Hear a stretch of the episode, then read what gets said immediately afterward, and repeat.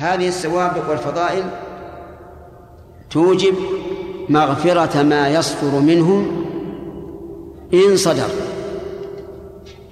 والشرط الذي ذكره رحمه الله يعني تأكد وتحقق مما يضاف إليهم من المساوئ. هل صدر أم لم يصدر؟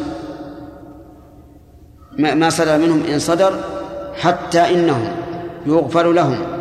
من السيئات ما لا يغفر لمن بعدهم. وذلك ظاهر في أهل بدر.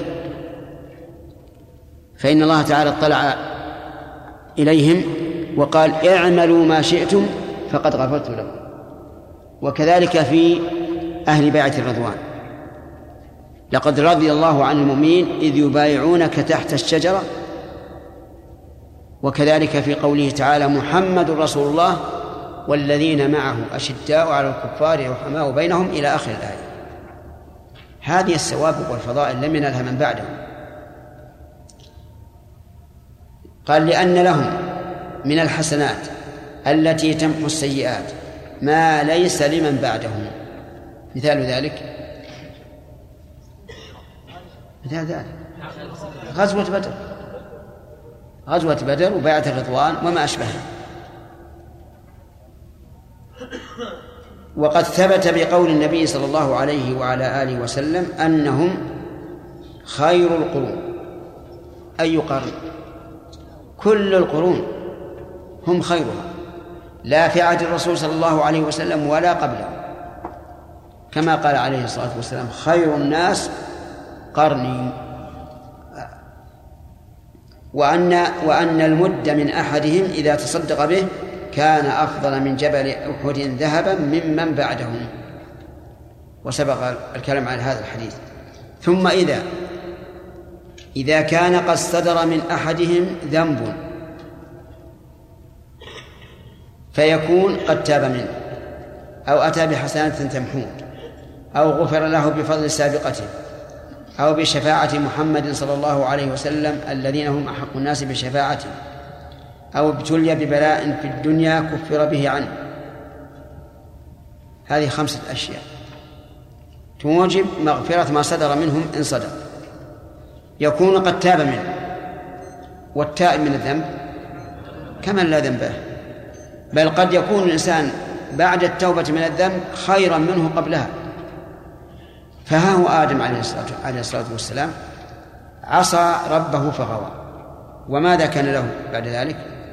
ثم اجتباه ربه فتاب عليه وهدى. وهذا شيء مجرد.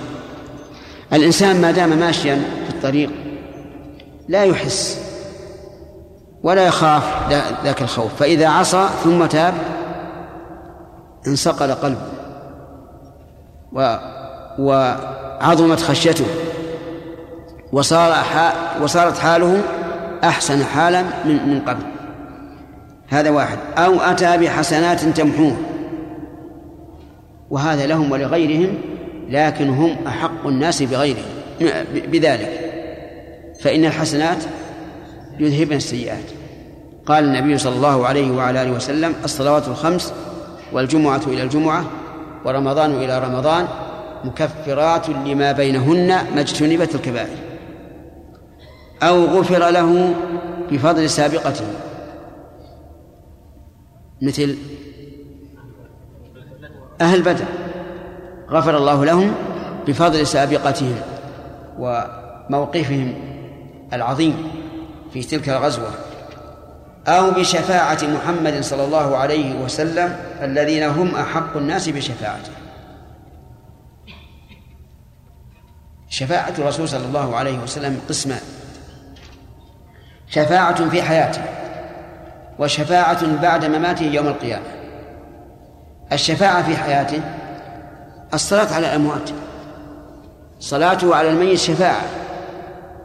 ولذلك كان قبل أن يفتح الله عليه إذا قدم له شخص عليه دين لا وفاء له لا يصلي عليه. لأن صلاته شفاعة. ولا يمكن أن يشفع وعليه دين لأن الدين لا بد أن يقضى فلما فتح الله عليه قال أنا أولى بالمؤمنين من أنفسهم. من ترك مالا أو ضياعا فلورثته ومن ترك دينا فعليه.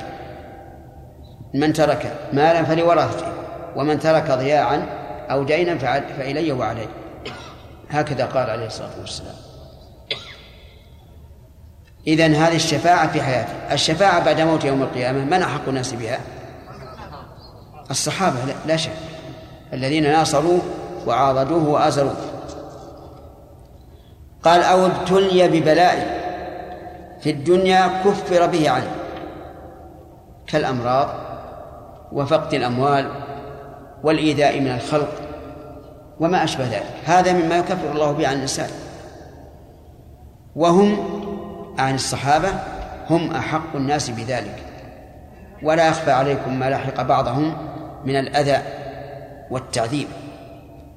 فإذا كان هذا في الذنوب المحققة فكيف فكيف الأمور التي كانوا فيها مجتهدين إن أصابوا فلهم أجران وإن أخطأوا فلهم أجر واحد والخطأ مغفور. وهذا والله حق الدفاع من هذا الشيخ الحبر رحمه الله. عن الصحابة رضي الله عنهم. دفاع بأمور معقولة لا موهومة. قال ثم القدر الذي ينكر من فعل بعضهم قليل نزر مغمور في جنب فضائل القوم ومحاسنهم. قولها الذي ينكر من فعل بعضهم. يعني لا من جميعهم. فإنه يوجد من من الصحابة من حصل منه. قدر ينكر عليه. يقول يقول إنه نزر قليل توكيد للنزر نعم قليل النزر النزر توكيد لقليل مغمور في جنب فضائل القوم ومحاسنهم من الإيمان بالله إلى آخره.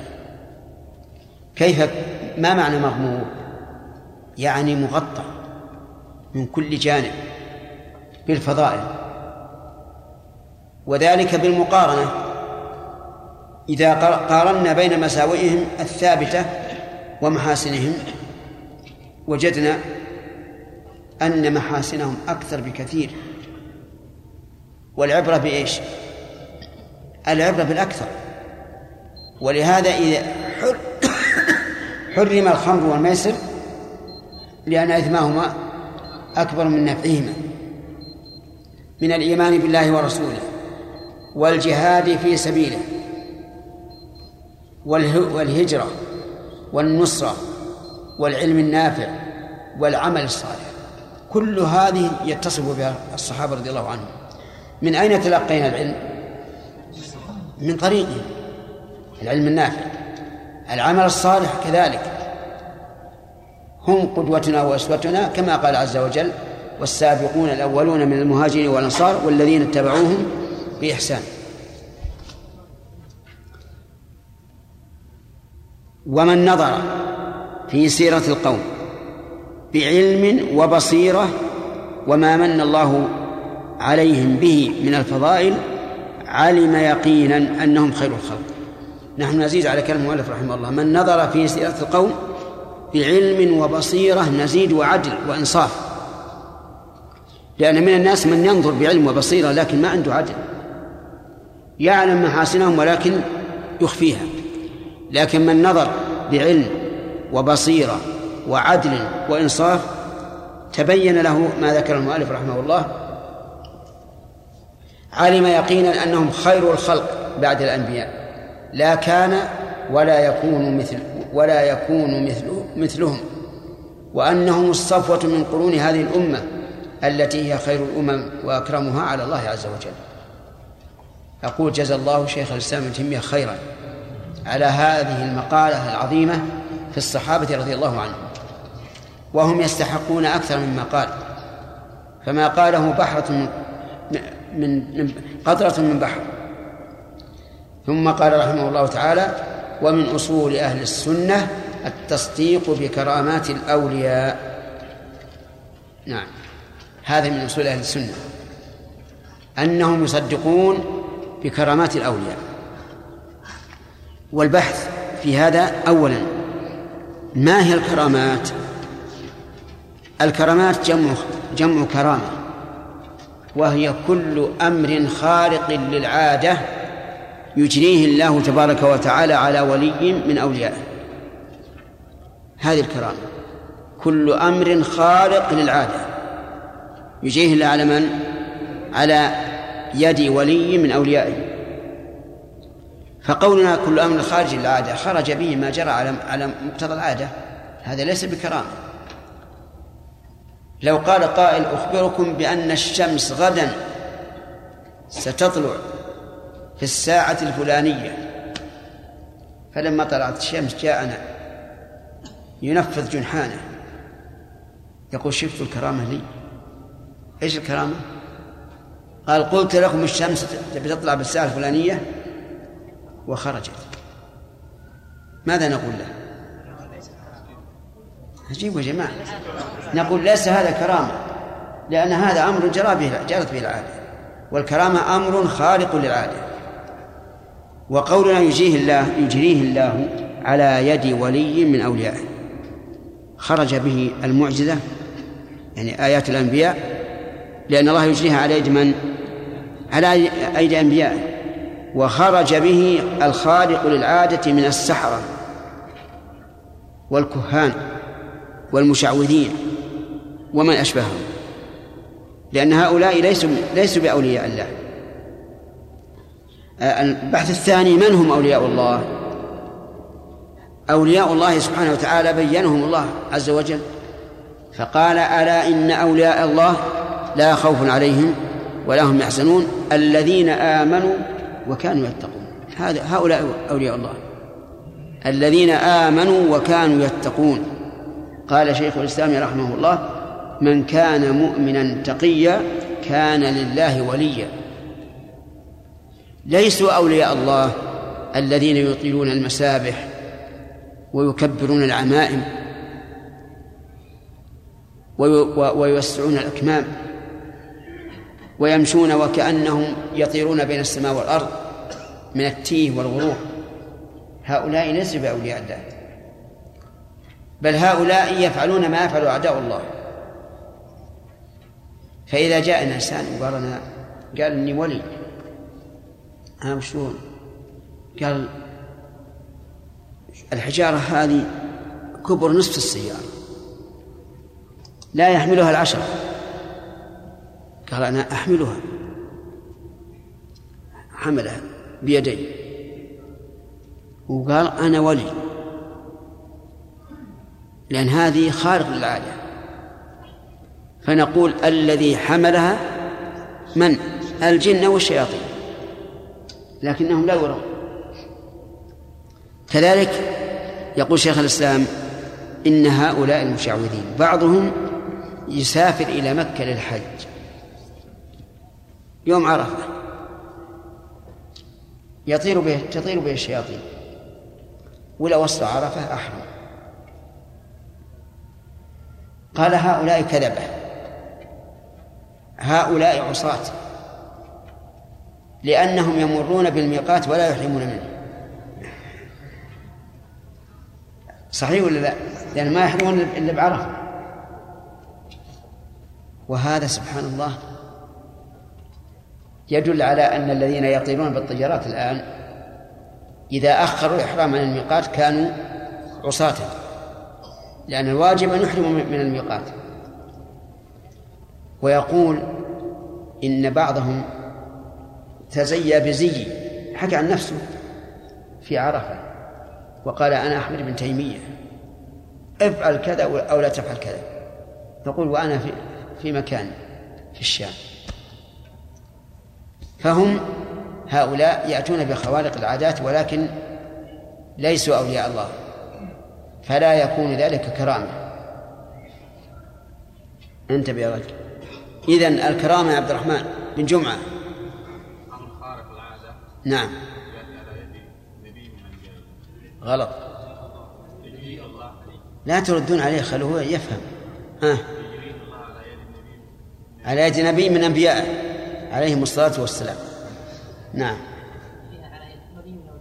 ولي من أوليائه ما هو على يد النبي.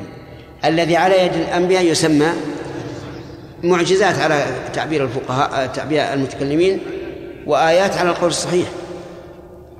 يعني كون نقول هذه معجزات الأنبياء غلط. بل نقول هذه آيات الأنبياء. لأن ما يأتون به من خوارق العادات جعله الله آية على نبوتهم الله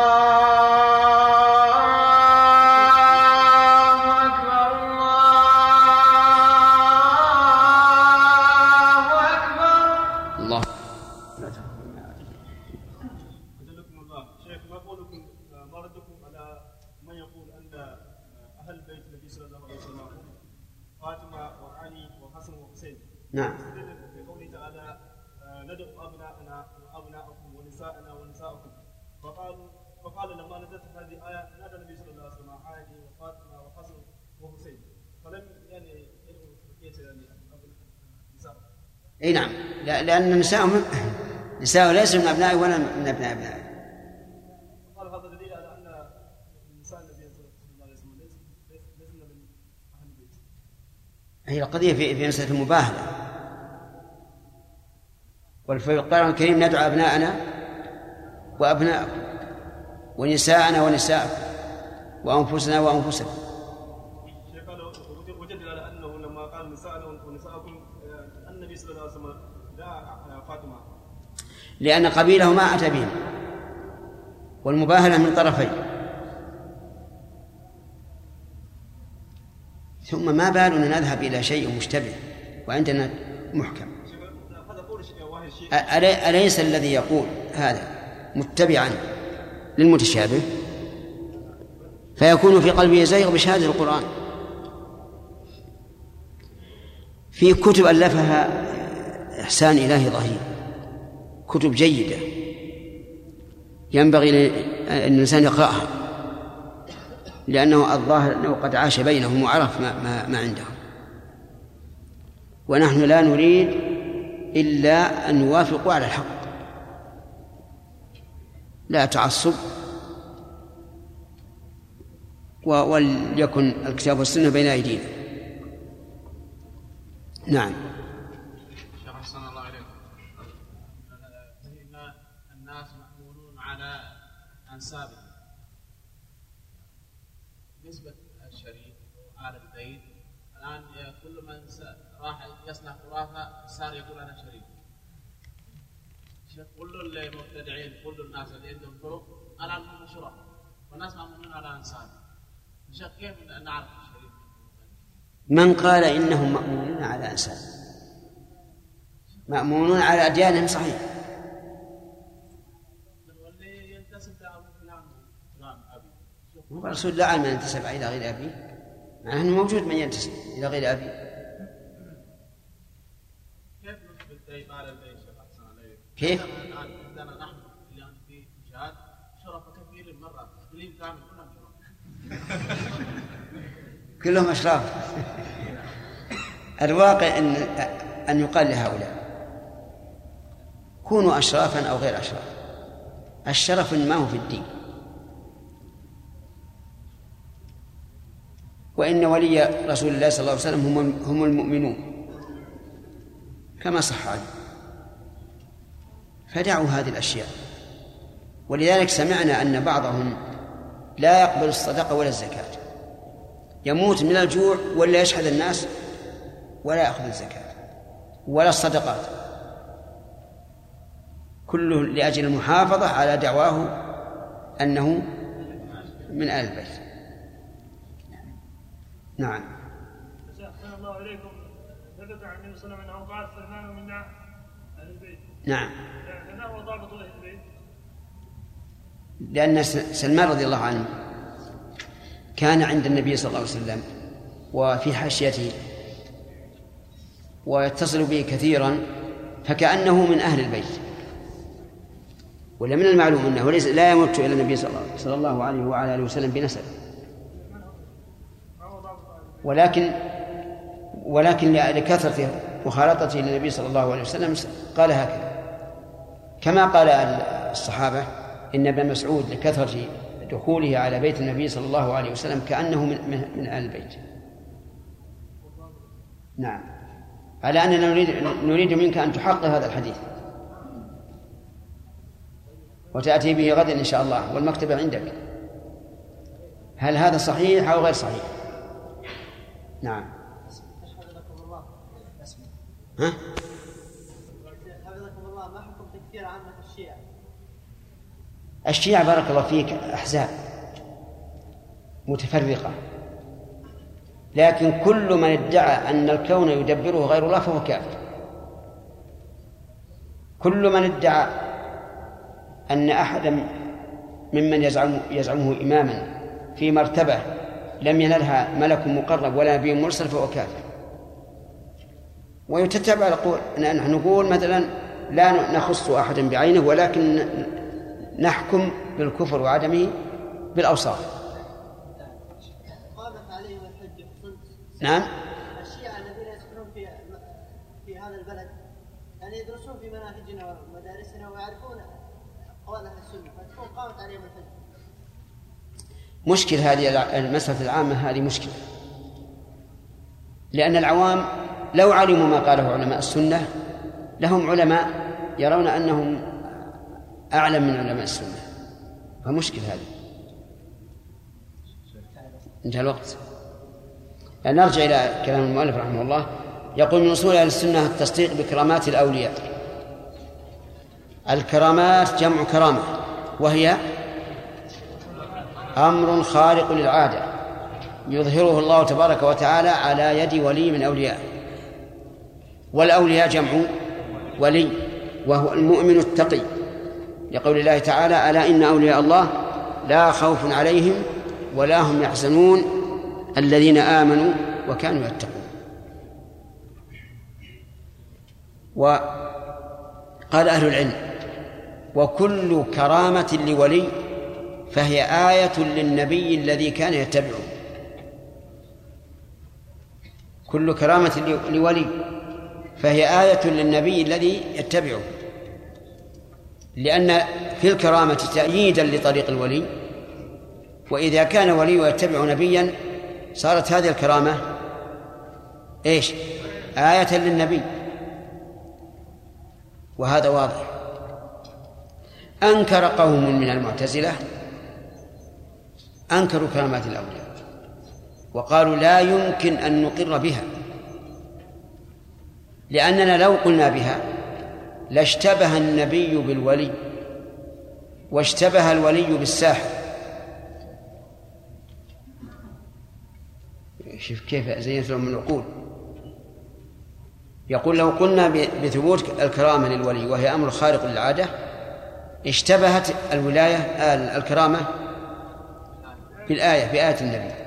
فنقول أولا لا يمكن أن يقع هذا الاشتباه في هذه الأمة. لماذا؟ لأنه لا نبي بعد محمد صلى الله عليه وعلى آله وسلم. لا يمكن. ثانيا لا يمكن الاشتباه للمتأمل لأن الخارق للعادة إذا أتى به من من يقول إنه نبي وأيد من عند الله اتضح أنها آية والولي لا يمكن أن يقول إنه نبي يقول يؤمن بالله ويتقيه وتظهر الكرامة على يده هل في هذا اشتباه؟ ما في اشتباه طيب الساحر والمشعوذ وما أشبههم هل هم أولياء؟ لا. إذا تتبعنا أحوالهم وجدنا أنهم ليسوا أولياء لله وأنهم من أعداء الله ولكنهم من أولياء الشياطين. الشياطين هي التي تأتي لهم بالخوارق وحينئذ يبطل من آه نعم يبطل قول من نفى الكرامات بناء على أنها تشتبه بإيش؟ بالآيات أو آه السحر. نعم أو السحر. قال وما يجري الله على أيديهم من خوارق العادات في أنواع العلوم والمكاشفات وأنواع القدرة والتأثيرات. قسم المؤلف رحمه الله الكرامات إلى قسمين. الأول آه، العلوم والمكاشفات. بمعنى أن الله تعالى يطلع أحدا من أوليائه على علم لا يعرفه أحد. ومن ذلك قول النبي صلى الله عليه وعلى آله وسلم في عمر إن يكن فيكم محدثون أي ملهمون. فعمر.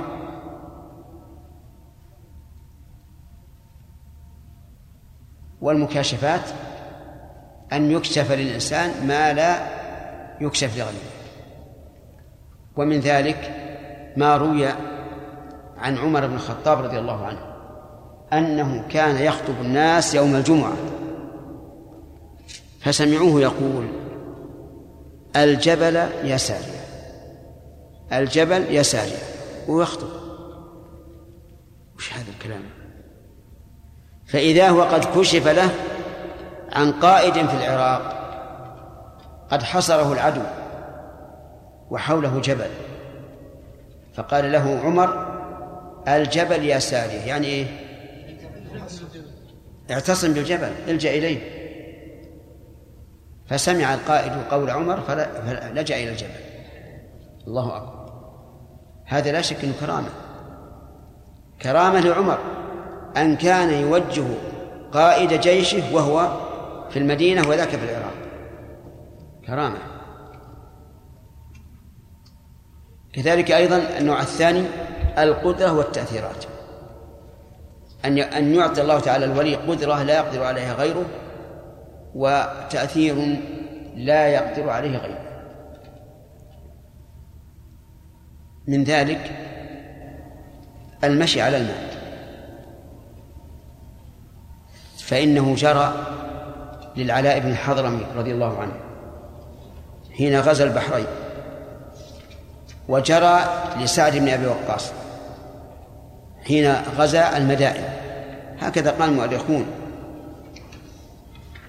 كلهم مشوا على الماء بجنودهم. والمشي على الماء ممكن ولا غير ممكن؟ حسب العادة غير ممكن. لكن الله عز وجل يفعل ما يشاء. يقال إن سعد سعد رضي الله عنه لما وصل إلى نهر دجلة وإذا الفرس قد أغرقوا السفن وكسروا الجسور. فكيف ينفذ المسلمون إليهم كيف ينفذون إليهم الجسور مكسرة والسفن مغرقة. وش بقي؟ بقي النهر فقط. ولا يمكن أن يعبر منه. قال المؤرخون فدعا سعد سلمان الفارس رضي الله عنه لأن سلمان عنده علم بحروب الفرس. ولهذا أشار على النبي صلى الله عليه وسلم في الأحزاب بالخندق. طلب منه حيلة. قال له سلمان ما لا أعلم حيلة إلا مددا من السماء.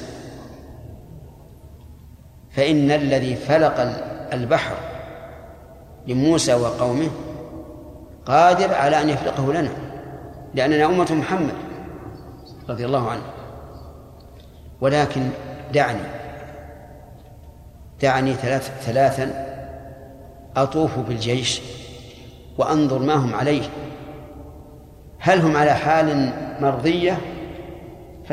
فليبشروا بالنصر أو على العكس فما أصابكم من مصيبة فبما كسبت أيديكم. ذهب سلمان يطوف بالجيش وإذا الجيش أحسن جيش. في الليل تهجد وصلاة وقرآن وفي النهار إصلاح للعدة. إيش العدة؟ السلاح وما يتعلق به. فرجع إليه بعد ثلاثة. قال القوم على أحسن ما يكون. فاعبر. فنادى سعد في قومه في الجن على أني عابر غدا النهر. وإني مكبر ثلاثا. فإذا كبرت الثالثة فسموا الله وأعبدوا. فاصطف العالم على النهر. النهر يمشي ماء فكبر ثلاثا فعبروا والبحر والنهر يمشي. حتى قال المؤرخون إنه إذا تعب الفرس أنشأ الله له جزيرة. يستريح عليها ثم يمشي. لما عبروا النهر إلى إلى الفرس انخبل الفرس. وانجنوا وقال بعضهم لبعض أنتم لا تقاتلون إنسا تقاتلون شياطين. نعم؟ ففروا. امشوا. فهربوا من المدائن وتركوها. فدخل جند الله عز وجل وغنموا غنائم عظيمة. واستولوا على كس على تاج كسرى. التاج شيء يضعه الملك فوق فوق رأسه مرصع بالذهب والجواهر واللآلي وكبير لا يحمله البعير وحده. فقالوا لا بد أن نذهب به إلى عمر رضي الله عنه ولكن كيف نحمله؟ قالوا اربطوا جملين. قويين واجعلوا التاج عليهما جميعا. ففعلوا وجاءوا من العراق إلى المدينة. وألقوه بين يدي عمر رضي الله عنه. فتعجب عمر منه. وتعجب من أمانة القول حيث لم يفقد منه شيء. فقال إن قوما أدوا هذا لأمنا أثنى عليه بالأمانة. ونقول أيضا وأقوياء لأن فتح الله لهم هذه الحيلة. الشاهد من هذه القصة واتبع واتبع على المؤرخين الشاهد هذه الكرامة العظيمة وهي عبورهم على النهر. وهذه كرامة من كرامة الله عز وجل للأولياء. قال قال والماء وال لا إله إلا الله. في أنواع العبادات نعم في أنواع العلوم. قال و والمأثور عن سال عن سالف الأمم في سورة الكهف وغيرها وعن صدر هذه الأمة. في المأثور عن سالف الأمم يعني الأمم الماضية في سورة الكهف. وش اللي في سورة الكهف؟ نعم أصحاب الكهف وأصحاب الجنتين وذو وذو القرنين. قصة موسى مع الخضر فيها عدة كرامات.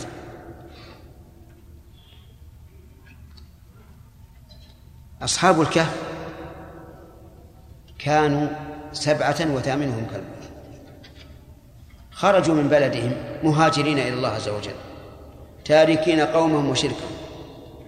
ودخلوا كهفا في الجبل فألقى الله عليهم النوم.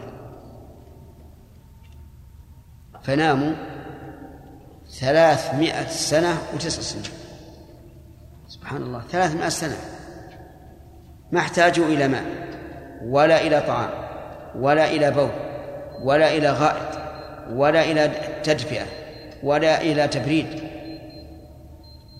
ثم هم أيضا قاموا بعد 390 على ما هم عليه. لم تتغير شعورهم ولا أظافرهم ولا شيء منه ثم إن الله يقلبهم في في هذا النوم ذات اليمين وذات الشمال.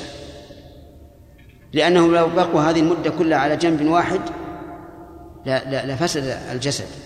ولكن الله تعالى يقلبه وهم لا يشعرون بهذا التقليب.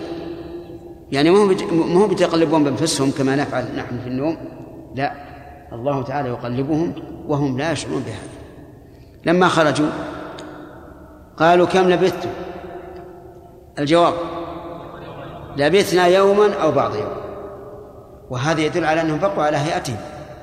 وأما ما ذكر من الإسرائيليات بأنها طالت شعور طالت شعورهم وأظافرهم وما أشبه ذلك وأن هذا هو معنى قوله تعالى لو اطلعت عليهم لوليت منهم فرارا ولملئت منهم رعبا هذا كذب بلا شك. لأنهم لو قاموا وشعورهم طويلة ها؟ عرفوا أن مدة طويلة لكن قاموا على ما هم عليه. هذه كرامة بلا شك.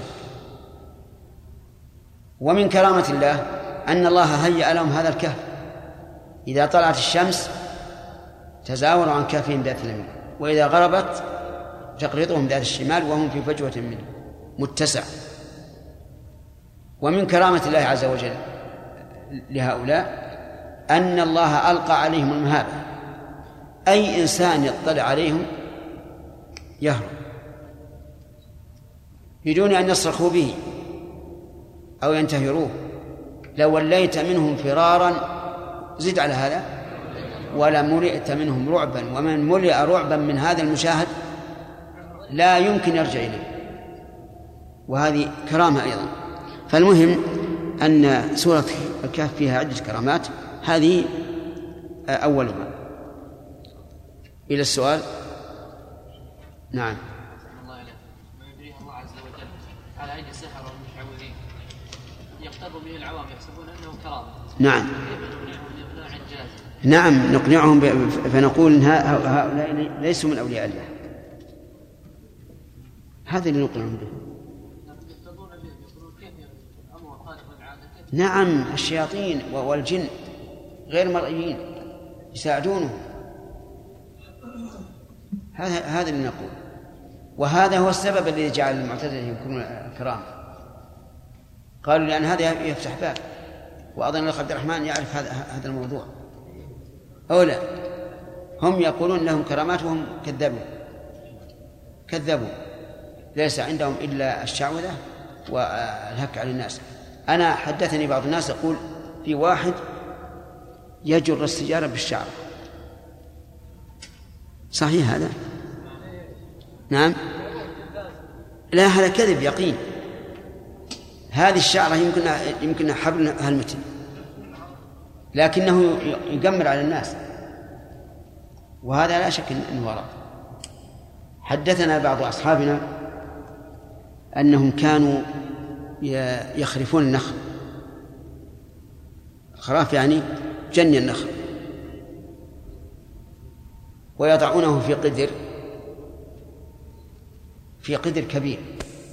وعلى آله وأصحابه أجمعين. قال شيخ الإسلام ابن تيمية رحمه الله تعالى في كتابه العقيدة الواسطية فصل ثم من طريقة أهل السنة والجماعة اتباع آثار رسول الله صلى الله عليه وسلم باطنا وظاهرا واتباع سبيل السابقين الأولين من المهاجرين والأنصار واتباع وصية رسول الله صلى الله عليه وسلم حيث قال عليكم بسنتي وسنة الخلفاء الراشدين المهديين من بعدي تمسكوا بها وعضوا عليها بالنواجذ وإياكم ومحدثات الأمور فإن كل بدعة ضلالة ويعلمون أن أصدق الكلام كلام الله وخير الهدي هدي محمد صلى الله عليه وسلم ويؤثرون كلام الله على كلام غيره من كلام أخيار الناس ويقدمون هدي محمد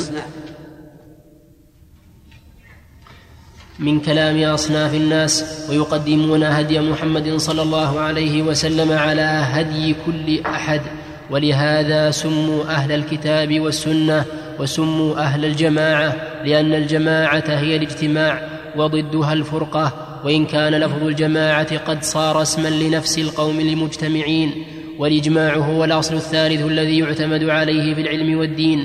وهم يزينون بهذه الأصول الثلاثة جميع ما عليه الناس من أعمال وأفعال باطنة أو ظاهرة مما له تعلق بالدين والإجماع جميع ما عليه الناس مما له تعلق بالدين وال والإجماع الذي ينضبط. والإجماع الذي ينضبط هو ما كان عليه السلف الصالح وبعدهم كثر الاختلاف وانتشرت الأمة. بسم الله الرحمن سبق الكلام على كرامات الأولياء وأن من أصول أهل السنة التصديق بكرامات الأولياء. وذكرنا معنى الكرامة ومعنى الولي. عادل ما هي الكرامة؟ أمر خالق للعادة سبحانه وتعالى على يد ولي من أوليائه. نعم. أحسنت. هذا هذه الولا... هذه الكرامة قد تكون لم... لمنفعة خاصة بالولي وقد تكون لمنفعة في الدين وهذا من أراد أن يتوسع فيه فليرجع إلى كتاب الفرقان بين أولياء الرحمن وأولياء الشيطان لشيخ الإسلام ابن تيمية رحمه الله. ذكر شيئا كثيرا من هذا النوع. طيب الولي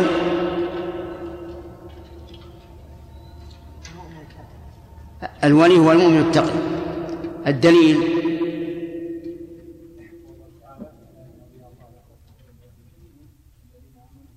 نعم أحسنت. ذكر شيخ الإسلام أنها أن الكرامات مأثورة عن سالف الأمم في سورة الكهف. وذكرنا قصة أصحاب الكهف. وذكرنا أيضا فيها كرامات أخرى. وقوله وغيرها أي من السور. ومنها ما جرى لمريم رضي الله عنها. حينما أجاءها المخاض إلى جذع النخلة فقالت يا ليتني مت قبل هذا وكنت نفسا منسيا فناداها من تحتها ألا تحزني؟ قد جعل ربك تحتك سريا أي ماء يجري. وهزي إليك بجذع النخلة تساقط عليك رطبا جنيا فكلي واشربي وقري عيني. هذه الكرامة واضحة جدا. أن الله جعل نهرا أو ماء يجري حولها. ثم أجاءها المخاض إلى جذع النخلة.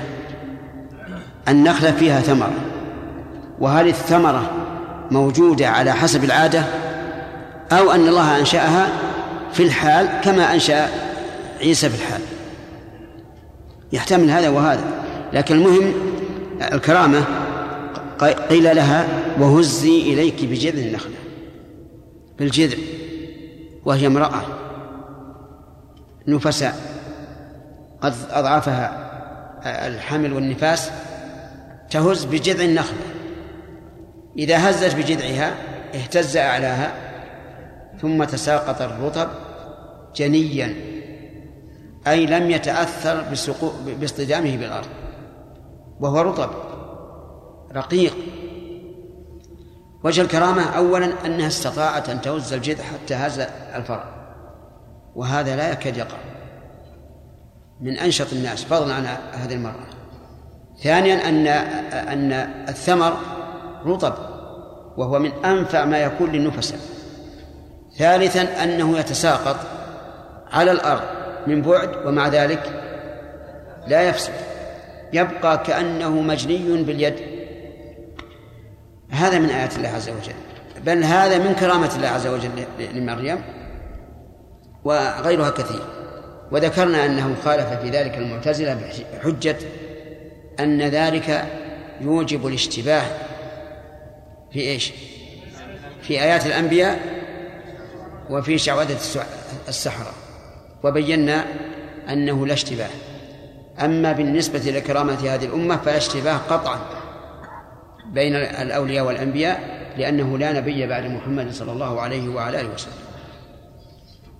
وأما الاشتباه بشعوذة السحرة ففرق بين الساحر الكافر والولي التقي. ثم قال فصل ثم من طريقة أهل السنة والجماعة اتباع آثار رسول الله صلى الله عليه وعلى آله وسلم باطنا وظاهرا. اتباع آثاره أي ما ورد عنه لأن الآثار جمع أثر وهو ما أثر عن النبي صلى الله عليه وعلى آله وسلم باطنا وظاهرا الباطن في القلب والظاهر في الجوارح فتجد عندهم من الإيمان والتوكل والاستعانة والخوف والرجاء وغير ذلك ما هو مبني على إيش؟ على سنة الرسول صلى الله عليه وعلى آله وسلم وكذلك محبة الحق ومحبة أهل الخير وغير ذلك. وظاهرا أعمال الجوارح. فهم ليس في قلوبهم شرك وليس في جوارحهم ابتداع. واتباع أي ومن ومن طريقتهم أيضا اتباع سبيل السابقين الأولين من المهاجرين والأنصار. السابقين الأولين. هذا لفظ القرآن. قال الله تعالى والسابقون الأولون من المهاجرين والأنصار والذين اتبعوهم بإحسان. ومعنى الاتباع بإحسان؟ أن لا يزيدوا ولا ينقصوا بل على حسب ما ورد عن المهاجرين والأنصار. ومن ذلك أيضا اتباع وصية رسول الله صلى الله عليه وعلى آله وسلم حيث قال عليكم بسنتي وسنة الخلفاء. عليكم يا عبد الله. إيش معناها؟ أي يلزموا فهي اسم فعل أمر بمعنى الزموا بسنتي وسنة الخلفاء الراشدين. السنة الطريقة. فتشمل القول والفعل والواجب وغير الواجب. وسنة الخلفاء الراشدين المهديين من بعده. الخلفاء جمع خليفة. وهم الذين خلفوا النبي صلى الله عليه وعلى آله وسلم في أمته علما وعبادة ودعوة وولاية. هؤلاء هم الخلفاء الراشدون. وعلى رأسهم الخلفاء الأربعة أبو بكر وعمر وعثمان وعلي. ولهذا حث الإمام أحمد رحمه الله على اتباعهم وقال لا تخرج عن قولهم لأنهم خلفاء راشدون. والراشد اسم فاعل من الرشد وهو ضد الغي. كما قال عز وجل قد تبين الرشد من الغي. المهديين الذين هداهم الله عز وجل. فرشدهم مبني على هداية الله لا على مخالفة الهدى. تمسكوا بها. وعضوا عليها بالنواجذ. أمر بأمرين التمسك بها وهذا باليد. عضوا عليها بالنواجذ وهذا تمسك بالأسنان والأضراس. والإنسان إذا تمسك بشيء بيديه وأسنانه وأضراسه ما حد يقدر يفكه. والمراد أن نتمسك بها تمسكا تاما. باليد وإيش؟ والأسنان والأضراس النواجذ وإياكم هذا التحذير ومحدثات الأمور فإن كل بدعة ضلالة. حذر صلى الله عليه وسلم من محدثات الأمور والمراد المحدثات في الدين. وأما المحدثات في أمور الدنيا فليس عن عنها نهي بل بل هي على حسب ما توصل إليه. إن أوصلت إلى خير فهي خير وإن أوصلت إلى شر فهي شر.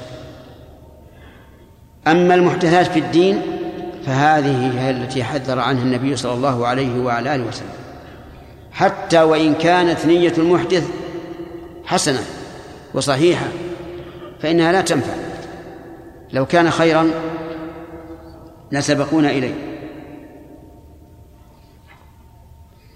الإحداث في الدين ضد الإخلاص أو ضد الاتباع.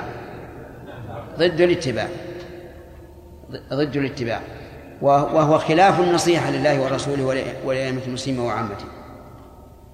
وإياكم من محدثات الأمور فإن كل بدعة ضلالة كل بدعة ضلالة. والجملة مؤكدة بإن ومعممة بكل التي تدل على العموم باتفاق العلماء. وهل يستثنى من ذلك شيء؟ لا. لا يستثنى شيء. كلام محكم معمم مؤكد. وعليه يتبين بطلان قول من يقول إن البدع نوعان بدعة حسنة وبدعة سيئة.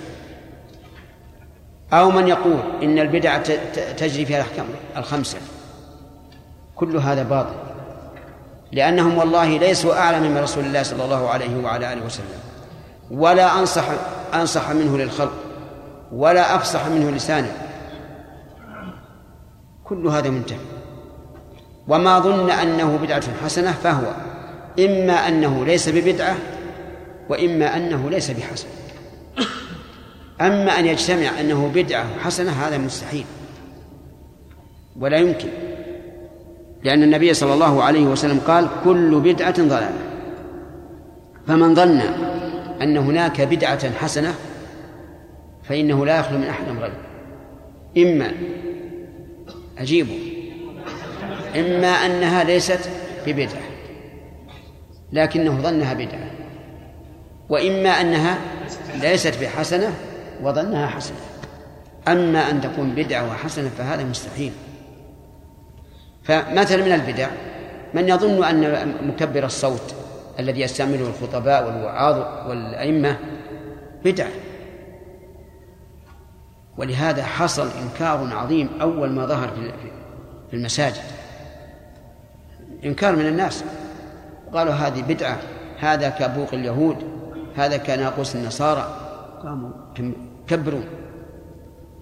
لكن شيخنا رحمه الله عبد الرحمن بن سعدي خطب خطبة جعل هذا الميكروفون من من نعمة الله عز وجل. وصدق رحمه الله. في أشياء يقول بعض الناس أنها بدعة. يظن أنها داخلة في بدع الدين وليست كذلك. البوصلة اللي علامتها على القبلة يقول هذه بدعة. الله عز وجل يقول وبالنجم هم يهتدون. والعلماء يقولون يستدل على القبلة بالشمس والقمر ومنازلهم. أما هذه بدعة. مع العلم بأن هذه البوصلة أضبط من من العلامات. لأنها علامة محددة تماما في أي مكان أنت. فعلى كل حال القاعدة. كل بدعة إيش؟ ضلالة.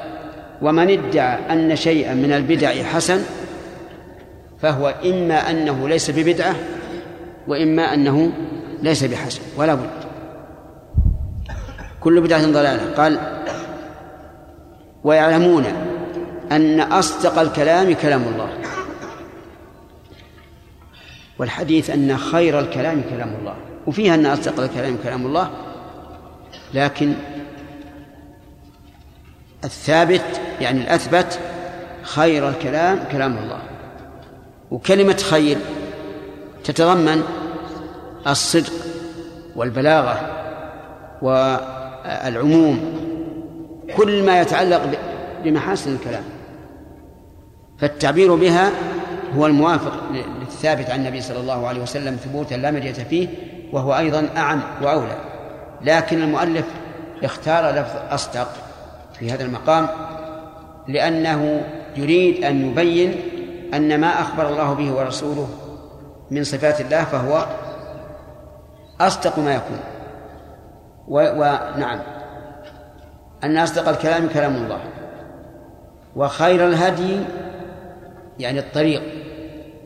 هدي محمد صلى الله عليه وسلم. ولا شك في هذا. أهدى من كل طريق. فالذين يتعبدون لله تعالى بعبادات أكثر مما جاء عن النبي صلى الله عليه وسلم. نقول طريقكم هذا مفضول والأفضل منه هدي النبي صلى الله عليه وعلى آله وسلم. ولهذا لما اجتمع نفر من أصحاب النبي صلى الله عليه وعلى آله وسلم وسألوا أزواجه عن عمله في السر أخبرت أزواج أزواج النبي صلى الله عليه وعلى آله وسلم أخبروا عن عن عمله فتقالوا العمل وقالوا هذا عمل قليل والنبي صلى الله عليه وعلى آله وسلم غفر الله له ما تقدم من ذنبه وما تأخر ونحن لسنا كأيام. بلغ ذلك النبي صلى الله عليه وسلم فخطبهم وقال أنتم قلتم كذا وكذا؟ قالوا نعم. قال أما أنا فأصوم وأفطر وأقوم وأنام وأتزوج النساء. فمن رغب عن سنتي هذا الشاهد من رغب عن سنتي فليس مني. إذن خير الهدي هدي محمد صلى الله عليه وعلى آله وسلم ويؤثرون كلام الله على غيره من كلام أصن- أصناف الناس. يؤثرونه أي يقدمونه على كلام غيره من أصناف الناس في كل شيء في الأخبار والأحكام والمواعظ وغير هذا مما يحيا به القلب. فلا يعدلون عن مواعظ البشر التي اصطنعوها من أنفسهم بل يرجعون إلى الكتاب كتاب الله عز وجل لأنه مقدم على غيره. نعم. ويقدمون هدي محمد صلى الله عليه وسلم على هدي كل أحد. حتى لو خالف المذهب. نعم. حتى لو خالف المذهب. يقدمونه على هدي كل أحد. حتى لو كان طريقا يرى أصحابها أنهم على خير. نعم. كذلك. ولهذا سموا أهل الكتاب. لأنهم يؤثرون الكتاب على غيره. وسموا أهل السنة. وسموا أهل الجماعة. ثلاث أشياء. أهل السنة والجماعة أو أهل الكتاب والسنة والجماعة. ل- نعم. لأن الجماعة سموا أهل الكتاب لتمسكهم به. وأهل السنة لإيثارهم إياها على غيرها وكذلك القرآن يؤثرونه على غيره. سموا أهل الجماعة قال المؤلف رحمه الله لأن الجماعة هي الاجتماع وضدها الفرقة. الجماعة في اللغة العربية ليسوا هم القوم المجتمعين بل هي الاجتماع فهي اسم مصدر من اجتمع يجتمع. ضد الاجتماع الفرقة ولهذا تجد أهل السنة لا يفترقون. حتى وإن اختلفت آراؤهم في حكم مسألة يسوغ فيها الاجتهاد فإنهم لا يفترقون أبدا. هم على قلب واحد. وإن كان لفظ الجماعة قد صار اسما ل... نعم لنفس القوم المجتمعين. صار يعني بعد الاستعمال الأول. الاستعمال الأول أن الجماعة بمعنى إيه؟ الاجتماع. ثم صار اسما للجماعة. وهذا بوضع ثاني. ثم قال والإجماع هو الأصل الثالث الذي يعتمد عليه في العلم والدين. والأصلان قبلهما الكتاب والسنة. لأن أصول المسائل والأحكام أربعة الكتاب والسنة والإجماع والقياس. هذه أصول الأحكام الشرعية. وهو الأصل الثالث الذي يعتمد يعتمد عليه في العلم والدين. وهم أي أهل السنة يزنون بهذه الأصول الثلاثة جميع ما عليه الناس من أقوال وأعمال باطنة أو ظاهرة مما له تعلق بالدين. يزنون هذه الأعمال والأقوال بهذه الأصول الثلاثة بمعنى أنهم يردون أحكامها إلى هذه الأصول الثلاثة إلى الكتاب والسنة والإجماع. ومعلوم أنهم لا يستدلون بالسنة إلا إذا وصلت إلى درجة القبول من صحيح أو حسن. وأما الضعيف فلا يبنون عليه أحكاما والصحيح إما لغي إما, إما بذاته وإما بغيره وكذلك الحسن. أما الضعيف فلا يركنون إليه أبدا. واختلف العلماء رحمهم الله في العمل بالخبر الضعيف فمنهم من أنكر ذلك وقال لا يمكن أن نعمل بخبر ضعيف مهما كان هو ضعيف ضعيف. وفي الصحيح غنية عنه وقال بعضهم إنه لا بأس بالعمل بالضعيف بشروط ثلاثة. الأول أن يكون لهذا الخبر الضعيف أصل. والثاني أن لا يكون ضعفه شديدا. والثالث أن لا يعتقد ثبوته عن النبي صلى الله عليه وعلى آله وسلم. أن أن يكون له أصل مثل أن يأتي حديث ضعيف في الترغيب بصلاة الجماعة. نعمل به أو لا نعمل؟ نعمل أو حديث ضعيف في التحذير من الربا. نعمل به. قال شيخ الإسلام رحمه الله والعمل به هنا بمعنى أن النفس ترجو إذا كان في ترغيب وتحذر إذا كان في ترهيب ثم إن حصل هذا فهو المطلوب وإن لم يحصل فأصل العمل إيش؟ أصل العمل صحيح. إن كان مطلوبا فقد قام به الإنسان وإن كان مرهوبا فقد تحذر حذر منه. طيب وهل يقدم الحديث الضعيف بين العامة؟ الجواب لا. حتى وإن كان في التحذير. لأن العامة عندهم أن كل ما قيل في المحراب فهو سواء. ولا يتفطنون أن يقول بعد ما ينتهي من الحديث وهذا ضعيف لا يعمل به ما يتفطنون لهذا. لأن الترغيب والترهيب الذي اجتمع عليه هذا الحديث يأخذ بألبابهم وينسون ما عداه ثم يقسم الواحد منهم إقسامات عظيمة أن الحكم كذا وكذا. لأنه سمعه منين؟ من المحراب. وما قيل في المحراب فإنه صواب. والحقيقة أن تجنب الأحاديث الضعيفة على كل حال أولى. إلا إذا اشتهرت فلا بد من ذكرها وبيان ضعفها. قال رحمه الله والإجماع الذي ينضبط هو ما كان عليه السلف الصالح والسلف الصالح هم القرون المفضلة. الصحابة والتابعون وتابع التابعين. هذا هو الذي ينضبط. لأن الناس محصورون والعلماء معروفون. وأما ما عدا ذلك يقول إذ بعدهم كثر الاختلاف وانتشرت الأمة. صدق رحمه الله. كثر الاختلاف فمن يحيط بالاجتماع؟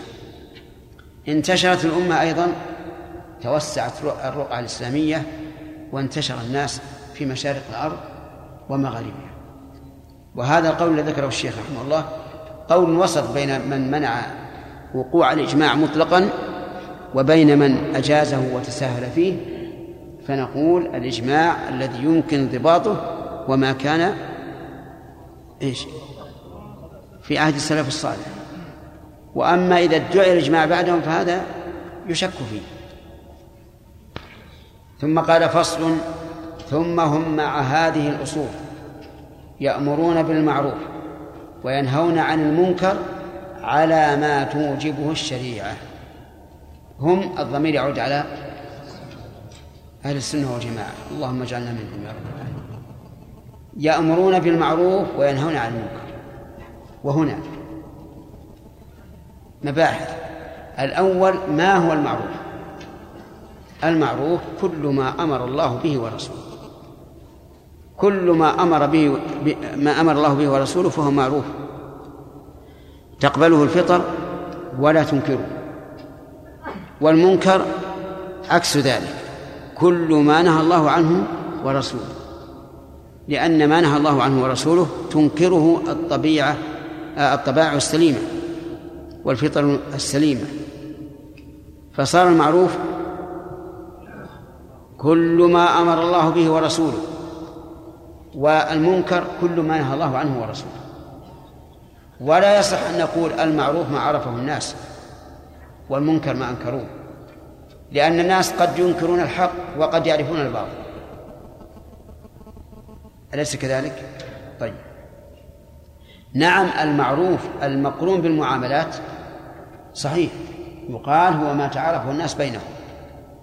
مثل قول الله تعالى ولهن مثل الذي عليهن بالمعروف وقوله وعلى المولود له رزقهن وكسوتهن بالمعروف وقوله وأتمروا بينكم بمعروف وقول النبي صلى الله عليه وسلم لهن عليكم رزقهن وكسوتهن بالمعروف هذا بالمعروف يعني بين الناس ما تعارف الناس عليه أما في الشرع فلا المبحث الثاني هل الأمر بالمعروف هو تغيير المنكر؟ كما قال النبي صلى الله عليه وسلم من رأى منكم منكرا فليغيره بيده إلى آخره. أو هو شيء آخر؟ الجواب هو شيء آخر. وقد التبس على بعض الناس هذه المسألة. المبحث الثالث هل الأمر بالمعروف والنهي عن المنكر هو الدعوة إلى الله أو الدعوة شيء آخر؟ الدعوة شيء آخر. الدعوة أن يقوم الإنسان بين الناس يدعو إلى الله ويحثهم على الطاعات ويزجرهم عن المعاصي. عموما. ولهذا نقول إن النبي صلى الله عليه وعلى آله وسلم في المدينة لا في مكة داع أو آمر؟ داع لأن ما له السلطة يأمر داع. وكما يحصل الآن يقف الرجل في المسجد في المجتمع ويتكلم ويبين محاسن الإسلام ويبين مساوئ ما يضاده فيقال هذا إيش؟ هذا داعي هذا داعي الآمر يشعر بأن له نوع من السلطة ولهذا سمي أمرا والأمر عند البلاغيين هو طلب الفعل على وجه الاستعلاء فالآمر يشعر بأن له نوع سلطة على المأمور. وهل له مراتب الأمر بالمعروف والنهي عن المنكر؟ لا. يجب أن يأمر بالمعروف وينهى عن المنكر لأنه لا يريد أن يغير يريد أن يأمر. ثم إن عصى الآمر المأمور فليس عليه شيء. ليس عليه شيء. ولذلك لم يقيد النبي صلى الله عليه وسلم الأمر بالمعروف والنهي عن المنكر بقوله فإن لم يستطع. المرتبة الثالثة التغيير. وهذه لمن له سلطة. هذا يغير بإيش؟ بيده. فإن لم يستطع فبلسانه. فإن لم يستطع فبقلبه. مثال ذلك رجل له سلطة رأى آلة لهو محرمة مع إنسان وهو له سلطة ما الذي يجب عليه؟ أن يكسرها فإن لم يستطع لكون هذا الرجل له قيمته في المجتمع أو أو لسبب من الأسباب فماذا يصنع؟ يغير بلسانه فيقول لشخص اكسر هذه. اكسر هذه. فإن لم يستطع إيش؟ فبقلبه. فإن لم يستطع فبقلبه وذلك أضعف الإيمان. معناه في قلبه أنه يكره هذا الفعل ويبغضه ويود أن يقضى عليه لكنه ما يستطيع. آه، المبحث الرابع يشترط للأمر بالمعروف والنهي عن المنكر علمان. العلم الأول أن هذا منكر. والعلم والثاني العلم الثاني أن هذا قد فعله وهو منكر في حقه. فإن جهل أنه منكر فإنه لا يجوز أن أن يأمر. ولهذا لما دخل الرجل وجلس والنبي صلى الله عليه وعلى آله وسلم يخطب لم ينكر عليه بل سأله هل صلى أم فلا بد أن يعلم أن هذا منكر. والثاني لا بد أن يعلم أنه م... أن هذا الفاعل قد فعل منكر. الله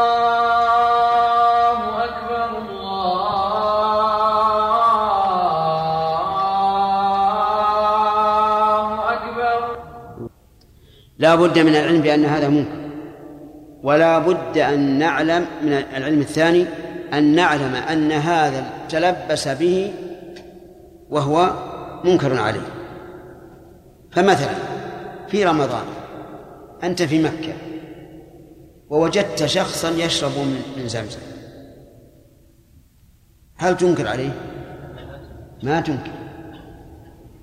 لأنه قد يكون هو مسافر تعرف المسافر قد يكون مفطرا غير صائم. قد يكون مفطرا غير صائم. نحن نتكلم في رمضان يا رجل. طيب. إذا لا تنكر عليه حتى تسأل. لأنه من الجائز أنه مثلا أنه صائم ولكنه شرب نسيانا. هذا وارد. فتسأل تقول يا فلان ألست صائما؟ أما أن تنكر لا. كذلك أيضا لو رأيت شخصا في بلده في رمضان يأكل أو يشرب وهو محتمل أن يكون قد قدم من سفر في أثناء النهار وهو مفطر. والإنسان إذا قدم في رمضان إلى بلده وهو مفطر فله أن يأكل ويشرب. لأنه لا يستفيد من هذا من هذا الإفطار شيئا من الصوم شيئا. فالمهم أنه لا بد من علمين العلم الأول والثاني أنه منكر في حق المتلبس به كل هذا لأجل التثبت في الأمور. المبحث الخامس هل يشترط للأمر بالمعروف والنهي عن المنكر؟ أن يكون الآمر فاعلا لما يأمر به تاركا لما ينهى عنه أو يجب أن يأمر بالمعروف وينهى عن المنكر وإن كان لا يفعل المعروف ولا يترك المنكر. الثاني يعني ليس من شرط الأمر بالمعروف والنهي عن المنكر أن تكون فاعلا للمأمور تاركا للمنكر بل يجب عليك أن تأمر بالمعروف وإن كنت لا تفعله وأن تنهى عن المنكر وإن كنت تفعله. ولكن احذر هذه الحال فإنها خطيرة. وقد وبخ الله عز وجل من يفعل هذا. فقال عز وجل يا أيها الذين آمنوا لما تقولون على الله لما تقولون ما لا تفعلون؟ كبر مقتا عند الله أن تقولوا ما لا تفعلون. وقال في أهل الكتاب أتأمرون الناس بالبر وتنسون أنفسكم وأنتم تتلون الكتاب أفلا تعقلون؟ وأخبر النبي صلى الله عليه وسلم أنه يؤتى بالرجل يوم القيامة فيلقى في النار حتى تندلق أقتاب بطنه يعني أمعاءه فيدور عليها كما يدور الحمار على رحاه. فيقول ما لك يا فلان ألست تأمرنا بالمعروف وتنهنا عن المنكر؟ فيقول نعم بلى. لكني آمركم بالمعروف ولا آتيه وأنهاكم عن المنكر وآتيه. شوفوا والعياذ بالله عذاب شديد. ولكن هل نقول إن هذا الرجل يسقط عنه وجوب الأمر بالمعروف والنهي عن المنكر؟ لا. لأنه لو لو قلنا لا تأمر ولا ولا تنهى. لكنا أمرناه أن يترك واجبين. الواجب الذي يجب عليه نفسه والواجب الذي يجب عليه لغيره. طيب ولكنه كما قلت فيه محذور. وقد قال الناظم أو الشاعر لا تنهى عن خلق وتأتي مثله عار عليك إذا فعلت عظيم. المبحث السادس هل يجب الأمر بالمعروف والنهي عن المنكر؟ وإن كنت تعلم أن هذا لن لن لن يستجيب. الجواب نعم. يجب. وإن كنت تظن أنه لا يستجيب. لأنك إذا أنكرت المنكر أو أمرت بالمعروف فإن هذا الذي لن يستجيب سيستفيد فائدة وهي أن هذا معروف وأن هذا منكر. ولو سكت لظن أنه أنه على على على على على حال لا لا يلام فيها. فلا بد من الأمر بالمعروف والنهي عن المنكر سواء ظننت أنه مفيد أو لا. وأما قوله تعالى فذكر إن نفعت الذكرى فالمراد بذلك توبيخ من لم ينتفع بالذكر كما تقول افعل كذا بفلان. إن نفع بها إن نفع بها العلم. وفي العوام عندنا يقولون علمه إن كان إن كان العلم ينفع. فيكون هذا فيه التوبيخ لمن لم ينتفع بالذكرى.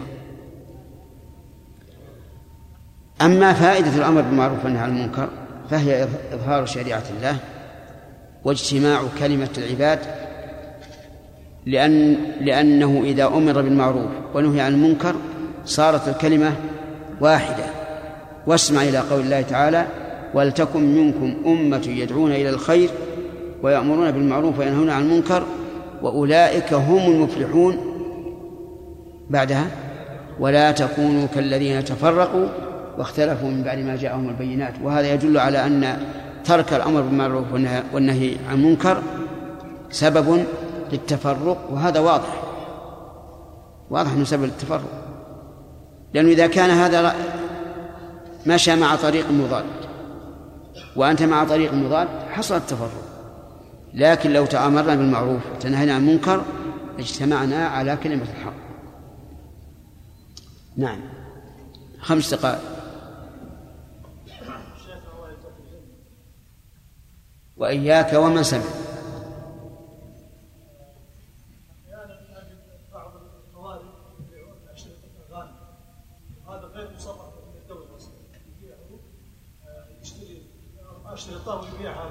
السوق في الخارج مثلا أو أشرطة فيديو وهذه من الحكومة ما هي مرخصة. يعني لو وديت مثلا إلى الشرطة عوقب فأنا أقول لها اتركك وآخذ الأشرطة كلها. كل أشرطة الأغاني أو أشرطة الفيديو اللي معه وننسخ عليها أشرطة إسلامية ونوزعها على وأنا ما ترد عليه أغاني يا شيخ. لا أقول آه، سجل عليها شيء مفيدا وأعطه إياه هو ما يبي نصراني يا شيخ. لا هو يبيع أغاني ماجنه يعني أغاني هي معروفة طيب. هل هل لك السلطة على هذا؟ أنا ما لي سلطة يعني رسميا ما لي لكن طيب لكن لو أن اطلعت الحكومة على هذا هل, هل تبارك هذا العمل أو تنكره؟ لا ما تنكر ما تنكره؟ لأنه أصلا هو مخالف. هذا رجل طيب لا بأس. إذا أنت الآن قادر على هذا وأيضا ستغير بسلطة الحكومة. نعم. في الأمر بالمعروف والنهي عن المنكر قواعد مهمة قد جهلها كثير من الشباب ممن يسعون بتغيير المنكر والأمر بالمعروف فعندي اقتراح يعني لو ان أفرد هذا الكلام أو خص هذا الموضوع يعني في اللقاء الشهري كي يتفقه الناس ويتفقه الشباب لا سيما الجهل قد عم في هذا الباب. نعم. حفظكم الله. آه هذا أمر. الأمر الثاني عندي إشكال في بداية الدرس حفظكم الله. قولنا أن مريم آه جاءها آه عندما هزت النخلة كانت منفسة. نعم. والمتعارف انها قد كانت في حالة مخاض. نعم. ما هو الصحيح حفظكم الله؟ المخاض وش معناه؟ المخاض قالوا هو مقدمة الولادة علم الولادة. إي نعم. والنفاس بعد الولادة. يمكن عاد هل ولدت ثم هزت؟ هذا وجه الإشكال هو؟ حقيقة مشكل. مشكل. لكن اللي اللي طرأ على بالي أنها نفست في تلك الساعة. وإن كان مه... بدأ بها الطلق في أشد. بقي عندنا تذكير ذكرني فيها الأخ. يشترط لوجوب المنكر لوجوب الأمر بالمعروف والنهي عن المنكر أن لا يزول المنكر إلى ما هو أنكر منه. يشترط هذا لا بد منه وهذا شرط أساسي. فإن كان يزول إلى ما هو أنكر منه وجب الكف. وجب الكف. وهذا له أربع مراتب. بالنسبة للتغير المرتبة الأولى أن يزول المنكر. إذا نهيت عن منكر زال. فهنا النتيجة واضحة. وأنها طيبة وأنه يجب النهي عن المنكر. الثانية الحالة الثانية أو المرتبة الثانية أن لا يزول بالكلية ولكن ينقص. ما لا يزول بالكلية ولكن ينقص. فهذا يجب النهي أو لا يجب؟ يجب النهي لأن هذا يقلل المنكر. الحالة الثالثة أن ينتقل المنكر إلى مثله. فهل يجب الإنكار أو لا يجب؟ يحتمل أن يجب الإنكار لأنه ربما مع التغير تتغير الحال. وقد يقال إنه لا يجب الإنكار في هذه الحال لأنه لا فائدة منه. الحال الرابعة أن يزول إلى ما هو أنكر وأعظم. فهنا يحرم الإنكار. لأنه إذا أنكر في هذه الحال انتقل إلى منكر جديد. نعم؟ إيه إيه نعم إلى منكر جديد مع الزيادة. لنضرب لهذا أمثلة. المثال لما إذا نعم للذي إذا أنكرت عليه ارتكب ما هو أعظم. أن تسب أن تسب آلهته التي يدعو من دون الله فإذا فعلت سب الله. فهنا لا يجوز أن تسب آلهته لقول الله تعالى ولا تسبوا الذين يدعون من دون الله فيسبوا الله عدوا فيسبوا الله عدوا بغير علم. كذلك لو كان يشرب الدخان ونهيته وأنت تعرف أنك إذا نهيته عن شرب الدخان ذهب إلى حانة الخمر. فهنا تنكر أو لا تنكر؟ لا تنكر. وش الفائدة؟ ومن هذا ما يسأل عنه كثير من الناس في إدخال التلفزيون في بيته. يقول أنا إن أدخلت التلفزيون في بيتي حجزت أولادي عندي في البيت. وإذا لم أفعل ذهبوا إلى القهاوي وفي القهاوي بلاوي أو راحوا للجيران وأتعبوهم.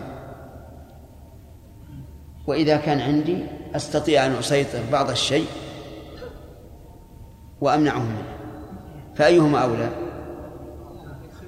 أن ندخله وأحجزهم عليه وأكون متحكما أو أقول لا أنا لا أدخل التلفزيون بيتي وهم إن هداهم الله ولا فلا علي منه فلا علي منه. الأول بلا شك. الحالة الثانية المثال للحالة الثانية وهي أن ينتقل من منكر إلى مثله. كرجل وجدته يعزف. هذه الآلات العزف ترى ما أعرف عنها شيء. جيبوا لي واحد منها. على العود؟ خلوا يعزف على العود. فإذا نهيت عن العزف على العود قال سمع طاعة حط العود ثم جاب الرباب. العود اشد من الرباب عجيب. أنا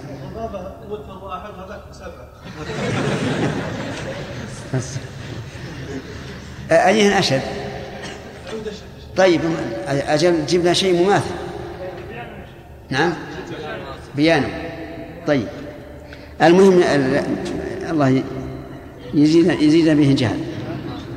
آه، ال- الربابة خلناها على, على نتركها. نجيب آلتين له متماثلتين. والتعين عليكم. نعم. نحن إذا نهيناه عن هذا انتقل للآخر. هذا هل نقول إننا ننهاه ولعله بانتقاله وتغير الجو عليه يرتدع؟ أو نقول لا نفعل لأنه لا فائدة. نعم.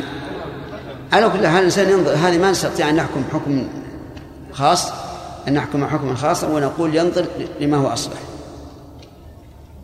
آه ثالث أن ينتقل إلى ما هو أقل منكرا. هذا ما في الشك أنه يجب. يجب أن ننكر عليه. لأنه سينتقل إلى ما هو أقل. مثال ذلك رجل دعي إلى وليمة عرس. عندهم من آلات اللهو والطرب شيء كثير. نعم. لا ويعلم أنه إذا راح إذا راح إلى المكان ونهاهم سيقل الشر. هل يجب هنا أو لا يجب؟ يجب. نعم لأن تقليل الشر واجب. أما الرابع وهو أن يزول المنكر بالكلية فظاهر. إنسان مثلا رأى شخصا على منكر وهو يعرف أن هذا الرجل يستجيب فهنا يجب أن ينكر. ذكر أن الشيخ الإسلام رحمه الله أيام غزو التتار مر بقوم من التتار يشربون الخمر وعندهم فسق موجون ومعه صاحب له فتجاوزهم شيخ الإسلام ولم ينكر عليهم وكان رحمه الله يأمر بالمعروف وينهى عن المنكر على كل حال فقال له يا شيخ كيف لم تنهى هؤلاء عن المنكر؟ قال هؤلاء الآن شرهم على أنفسهم. ولو نهيتهم لذهبوا يفسدون في الأرض وينتهكون المحارم. وانتهاك المحارم أشد من هذا لأن هذا شره قاصر وانتهاك المحارم شره أشد وأعظم. نعم أحسن الله إليكم يا شيخنا ما يتعلق بالبدعة نعم هل هل صح عن عمر أنه قال نعمة البدعة نعم. ها؟ وكيف يوجه ذلك مع أن كل بدعة نعم. يقال البدعة هنا إضافية. فإن النبي صلى الله عليه وعلى آله وسلم صلى بأصحابه في رمضان ثلاث ليال ثم تخلف وقال خشيت أن تفرض عليكم. بقيت بقي القيام لا يقام في عهد النبي صلى الله عليه وعلى آله وسلم. وفي عهد أبي بكر كذلك. نسيت السنة هذه. وتغافل الناس عنها. ثم إن عمر أحياها.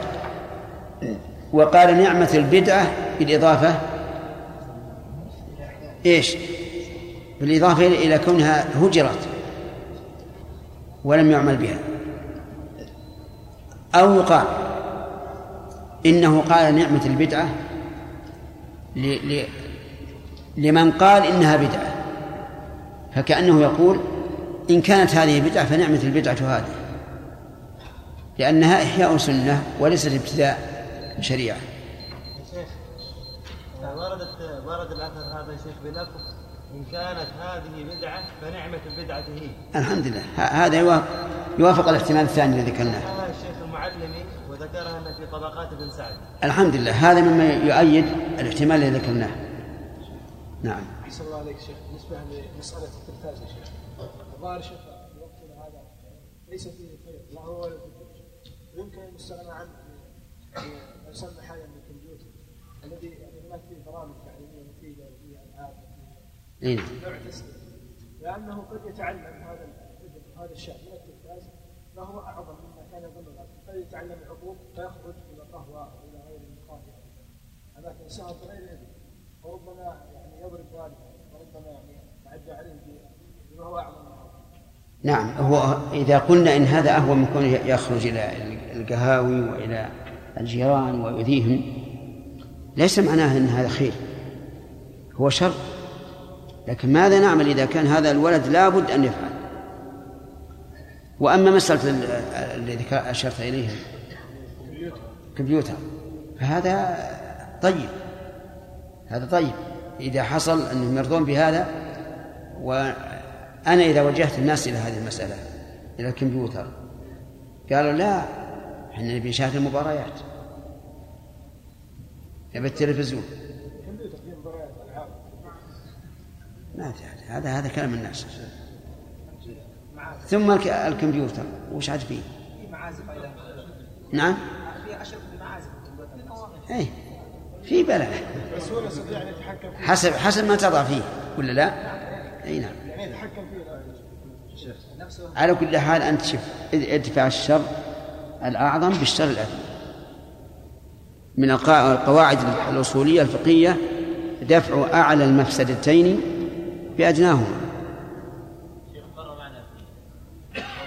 معنا نعم. نعم. إيش؟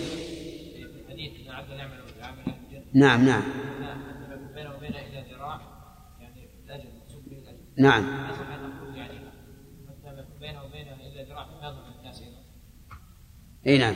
بس هذا حديث حديث مسعود ما فيه فيما بين الناس يعني يقول قوله صلى الله عليه وسلم عن الآخر نعم.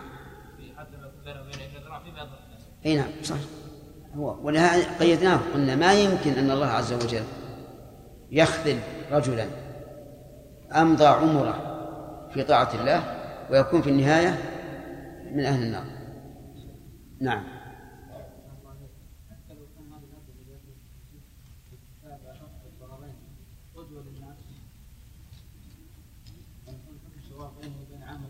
أي ما يخالف. حتى لو كان قدوة وإذا أحد تكلم فيه أو قال احتج بفعله يبين. لأن ما فساده مو بهين نعم؟ لا لا أحيانا بعضهم يقدم شيخ أحسن الله إليك في موضوع البدعة تحسينها وعدم التحسين هناك شيخ آه، مجادلة كثير في كون كل يكون على العموم دائما أم لم يكن لفظ كل. كل. كل ولا كن؟ اللام إي نعم. نعم. يقول لا تأتي على العموم آه، دائما. نعم. الله سبحانه وتعالى قال في الريح الذي أرسل إلى عاد تدمر كل شيء ولم تدمر السماوات. نعم. الله سبحانه وتعالى قال الله خالق كله والله سبحانه وتعالى لم يخلق أسماء ولا صفات. نعم. والرسول صلى الله عليه وسلم قال من سن في الإسلام سنة حسنه نعم. والعبره بعموم اللفظ. فالشيخ اتوا بهذه الشبهات وغيرها مما لا احفظه سهل. سهل. ربك هم أصحاب البدع. لكن سهل هذا كله. الحمد لله. أما قول الله تعالى تدم أو نعطيك قاعدة عامة. كل شيء صدر بلفظ كل. ودل الدليل على تخصيصه فنقول به. لكن أين الدليل على أن كل بدعة ضلالة فيها تخصيص؟ هذه واحدة. ثانيا تدمر كل شيء بأمر ربها. كل شيء.